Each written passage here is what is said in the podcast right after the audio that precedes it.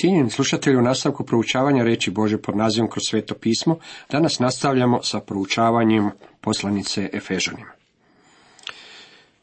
U nastavku nam kaže, u njemu ste prigrlivši vjeru, opečačeni duhom obećanim svetim. To znači da kad ste čuli i uzvjerovali, također ste i zapečačeni. Sve to dogodilo se u istome trenutku.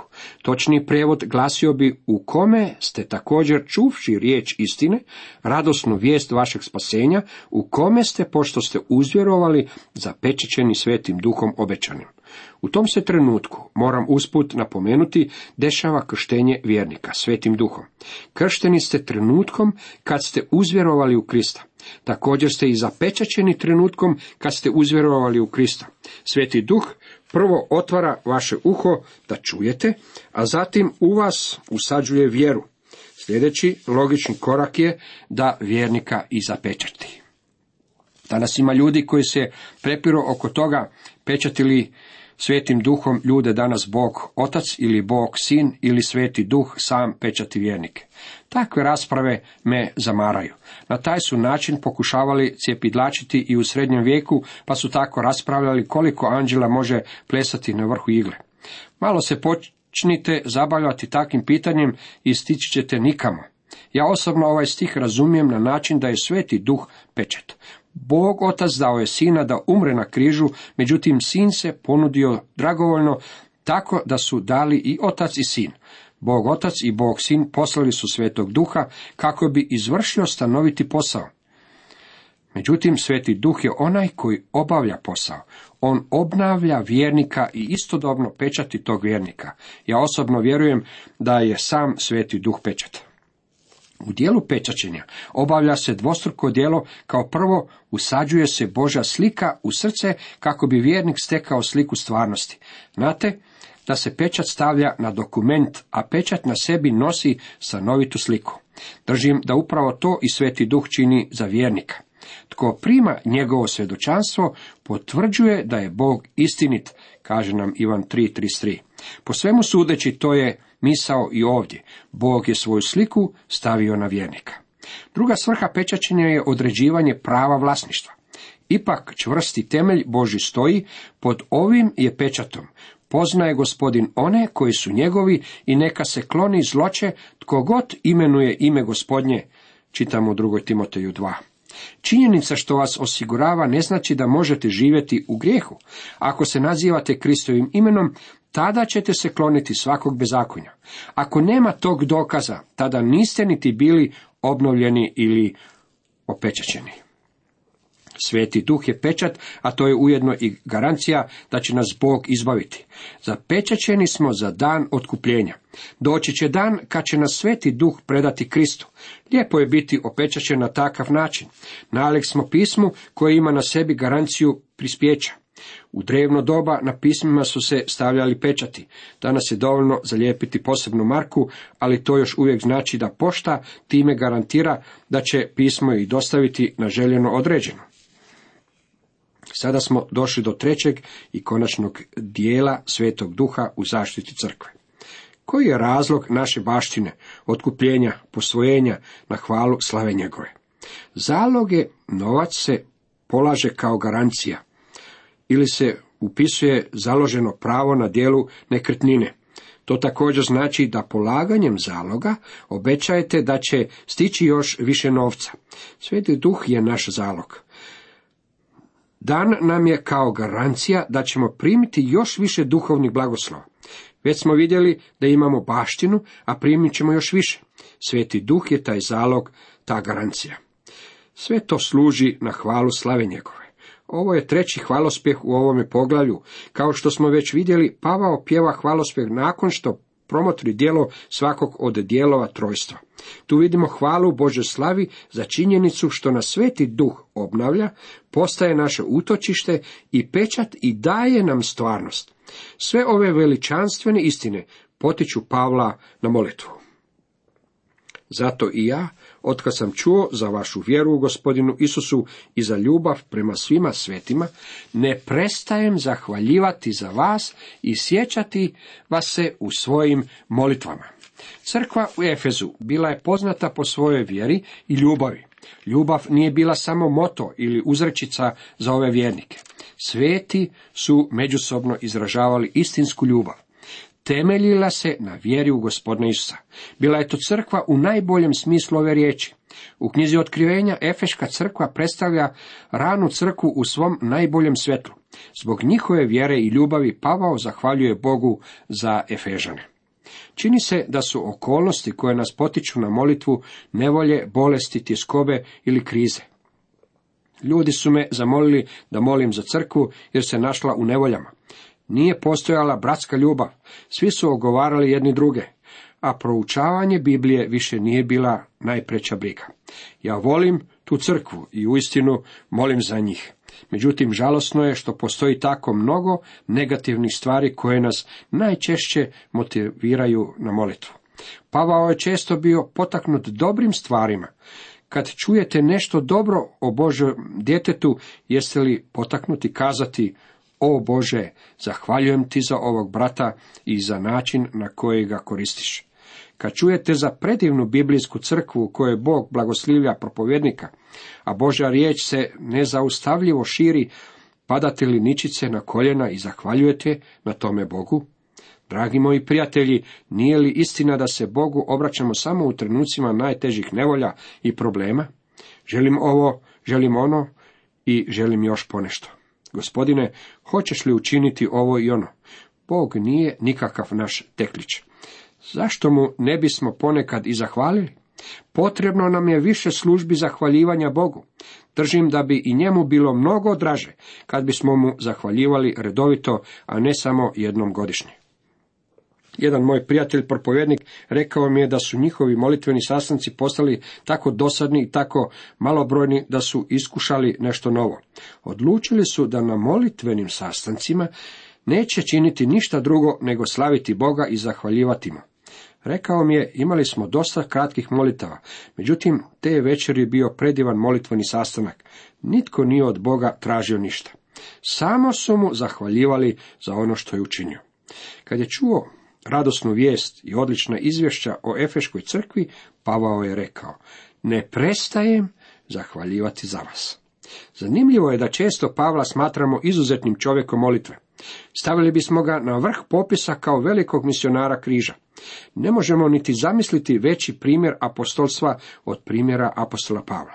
Kad biste trebali načiniti popis od deset najvećih propovjednika crkve, svakako biste Pavla stavili na prvo mjesto. Također je bio i jedan od najvećih učitelja. Gospodin Isus bio je naravno najveći od najvećih. Nikada nitko nije ovako govorio, piše u Ivan 7. A Pavao je svakako slijedio tu tradiciju. Također je bio i primjer izvrsnog pastora. Prema zapisima doktora Luke, Pavao je plakao sa starješinama u Efezu kad ih je ostavljao. On je ljubio njih, a oni su ljubili njega.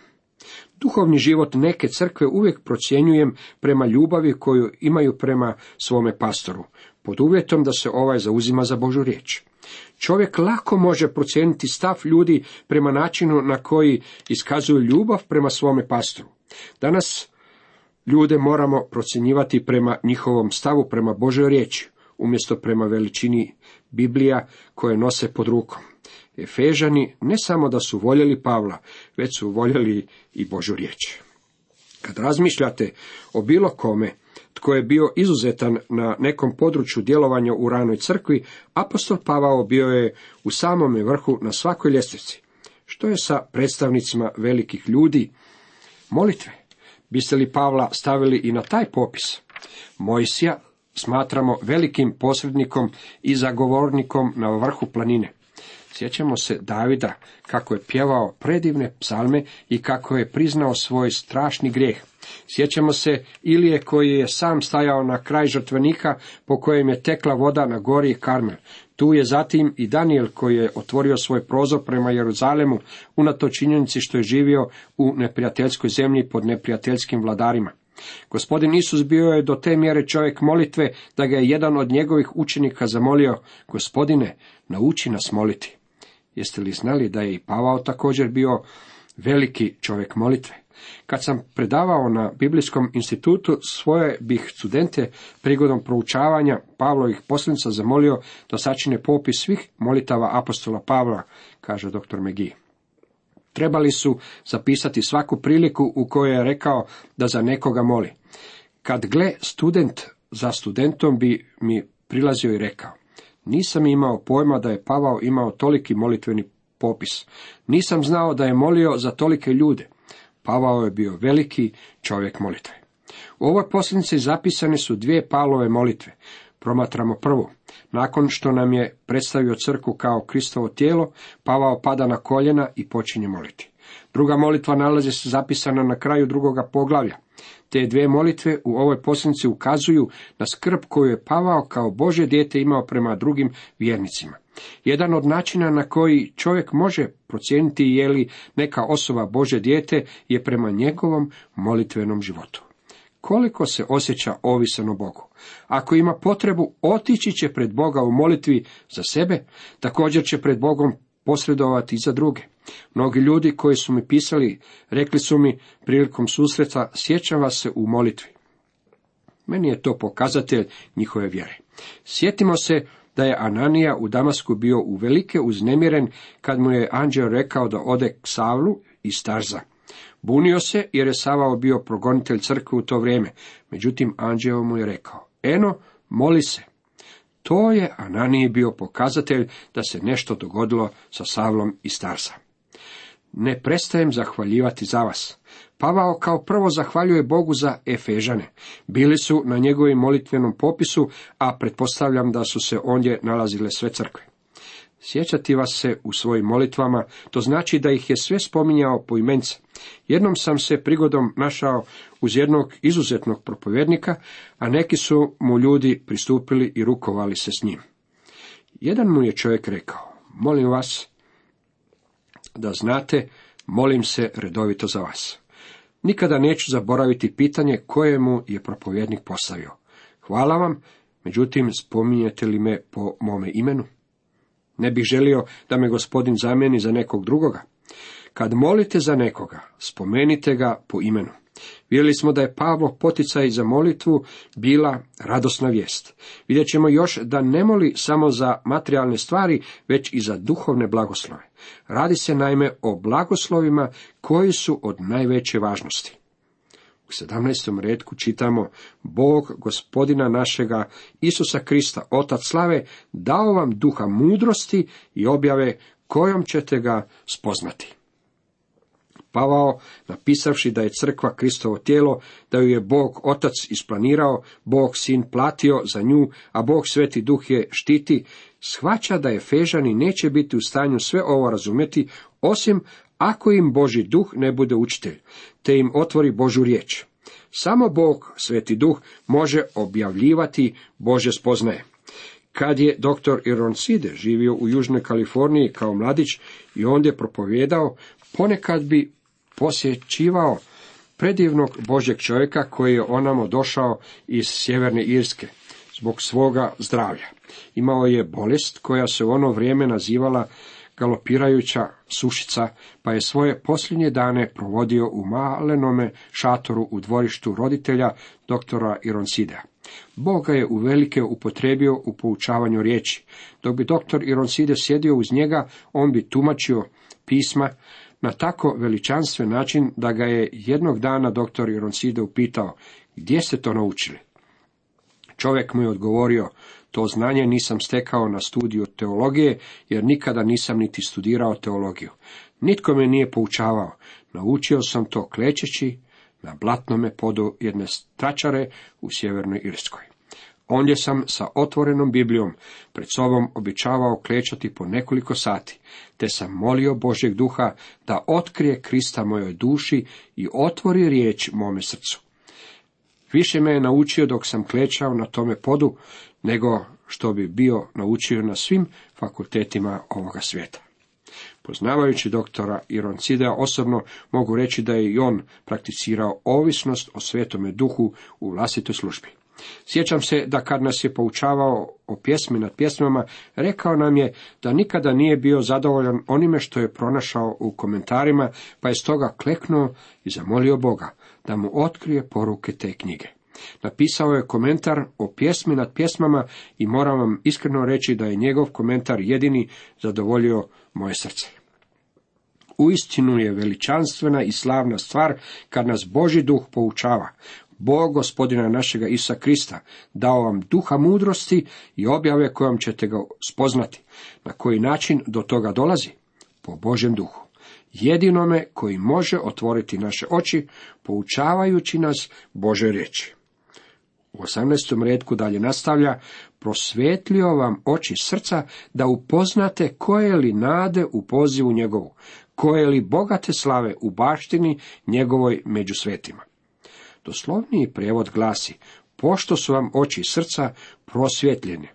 Ne radi se o očima vašega uma, već o očima srca koje moraju steći razumijevanje. Čovjek može biti izuzetan u intelektualnom pogledu, međutim to nije nikakvo jamstvo da će razumjeti duhovnu istinu. Biblija više naglašava razumijevanje srca nego razumijevanje glave. Pavao piše, jer ako ustima ispovjedaš da je Isus gospodin i srcem vjeruješ da ga je Bog uskrsio od mrtvih, bit ćeš spašen.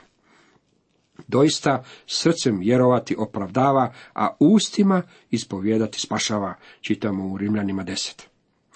Ja nemam nikakvo razumijevanje glazbe. Ne mogu pjevati ili suvislo pratiti melodiju. Prepoznajem jako malo pjesama i ne znam u kojem su ključu. Za mene je to sve strano područje. Jednom prilikom je jedan dirigent javno izrekao da svakoga može naučiti pjevati. Odmah sam ustao i rekao, brate, imaš učenika. Nitko me još nije uspio naučiti pjevati. Zajednica se nasmijala, a mi smo se dogovorili za sastanak. Stajao sam s njime svakog četvrtka, popodne, jedan mjesec, a na kraju mjeseca odustao je, rekao je, sada ti stvarno vjerujem, nikada nećeš naučiti glazbu. Pitao sam ga, kako bih mogao naučiti? Odgovorio mi je, jedino ako se ponovno rodiš. Nije mislio na duhovno rođenje, već da se rodim kao netko drugi. Dragi moji prijatelji, što se tiče duhovnog znanja, niti jedna osoba ne može ga razumjeti bez Božeg duha. To nam je rečeno u prvoj Korinčanima 2, nego kako je pisano što oko ne vidje i uho ne ču i u srce čovječe ne uđe, to pripravi Bog onima koji ga ljube. A nama to Bog objavi po duhu, jer duh sve proniče i dubine Bože. Poznavao sam jednu dragu gospođu u mome rodnom kraju. Svi smo je zvali baka i bila je uistinu simpatična. Međutim, nije znala čitati i pisati. Kad sam bio na prvoj godini studija, mislio sam da imam odgovore na sve. Tako sam joj otišao u posjetu. Počeo sam tako da sam joj pokušao objasniti značenje Evanđelja po Ivanu 14. poglavlje. Mislio sam da trebam stvar učiniti jednostavnom za baku. Slušala me par minuta, pa mi je rekla, mladiću, jesi li zapazio ovo u tome poglavlju? A zatim je istakla nekoliko stvari iz tog odjeljka. Ako ćemo iskreno, nisam to bio zapazio. Nisam razumio kako je mogla imati takav uvid kad nije mogla ni čitati ni pisati. Znala je stvari koje nisam mogao pronaći po komentarima. Kako je ona za njih znala? Boži duh otvorio je oči njenog srca. Boži duh želi nas poučavati i dan danas. Jedan od razloga zbog kojih Boži narod danas nije u Božoj riječi je taj što nisu voljni podložiti se poučavanju Svetog Duha. Pouzdavaju se u jednog propovjednika poput mene ili na sastanke proučavanja kod kuće. Sve to ima svoje mjesto, međutim, dragi moji prijatelji kršćani, zašto ne biste dopustili Božjem duhu da vas poučava? Provodite stanovite vrijeme svakoga dana u Bibliji. Kad dođete do određenog odjeljka u Bibliji, možda smatrate da se radi o sušnome području. Ako ga ne razumijete, a pročitate ga mnogo puta, te ne vidite nešto posebno u tom odjeljku, tada padnite na koljena pred Bogom i recite mu, nisam shvatio, pa ćeš me morati poučiti. Tako ja činim, on poučava mene, pa znam da će poučiti i vas. ne upoznate koje li nade u pozivu njegovu, koje li bogate slave u baštini njegove među svetima. Naučili smo da u gospodinu imamo baštinu. Također moramo znati da on ima baštinu u nama. Mislim da bi kao ilustracija ovoga mogla poslužiti zemlja Kanaan. Zemlja je pripadala Bogu, međutim dao ju je Izraelovim sinovima u baštinu. Izraelovi sinovi povezani su uz tu zemlju, pa opet doći će dan kad će Bog uzeti u posjed cijeli svemir i kad će ponovno uspostaviti posjedništvo nad Izraelom kao i nad zemljom. Danas smo vi i ja kao vjernici njegova crkva, a Bog djeluje kroz nas. Međutim, dolazi dan kad ćemo vladati zajedno s njim. On će nas posjedovati kao svoju baštinu. Pitao sam se s tim u svezi, ali radi se o području koje je za mene preveliko da bi ga shvatio. Potreban mi je Boži duh da mi to rastumači. Pavao nastavlja sa svojom prošnjom i koje li prekomjerne veličine u moći njegovoj prema nama koji vjerujemo, ona je primjerena djelotvornosti sile i snage njegove. Htio bih malo pojačati značenje koje li prekomjerne veličine u moći njegovoj prema nama koji vjerujemo, ona je primjerena djelotvornosti sile i snage njegove. Kako li je velika ta dinamitna snaga ta energizirajuća sila, koju na dijelu pokaza u Kristu kad ga uskrsi od mrtvih i posjede sebi s desna na nebesima. Ta je sila bila dovoljna da Krista uskrsne od mrtvih. Izuzetna snaga, ne samo da se radi o sili uskrsnuća, već se radi o sili koja je Krista posila Bogu s desna, a to je sila uzašašća. Ne govorimo baš previše o uzašašću u današnjim biblijskim crkvama, naglašavamo Božić i Uskrs, međutim čini se da zaboravljamo događaje koje su slijedili nakon toga. Jeste li ikada razmišljali o sili koja je Kristu i Krista dovela Bogu s desna? To je, dragi moji prijatelji, snaga. Počeli smo zapažati jedan njen maleni dijelić. Zamislite kolika je sila potrebna da se svemirski projektil potigne sa svoje lancirne rampe i ode u svemir. Ili koliko je snage trebalo da čovjek dođe na mjesec i vrati se natrag. To je snaga u materijalnom svijetu. Snaga koja je Krista dovela Bogu s desna je ona ista snaga koja stoji na raspolaganju vjernicima danas. To je razlog zbog kojeg je Pavao molio da vjernici upoznaju veličinu te izuzetne snage. Pisao je da upoznam njega i snagu uskrsnuća njegova, čitamo u Filipljanima 3.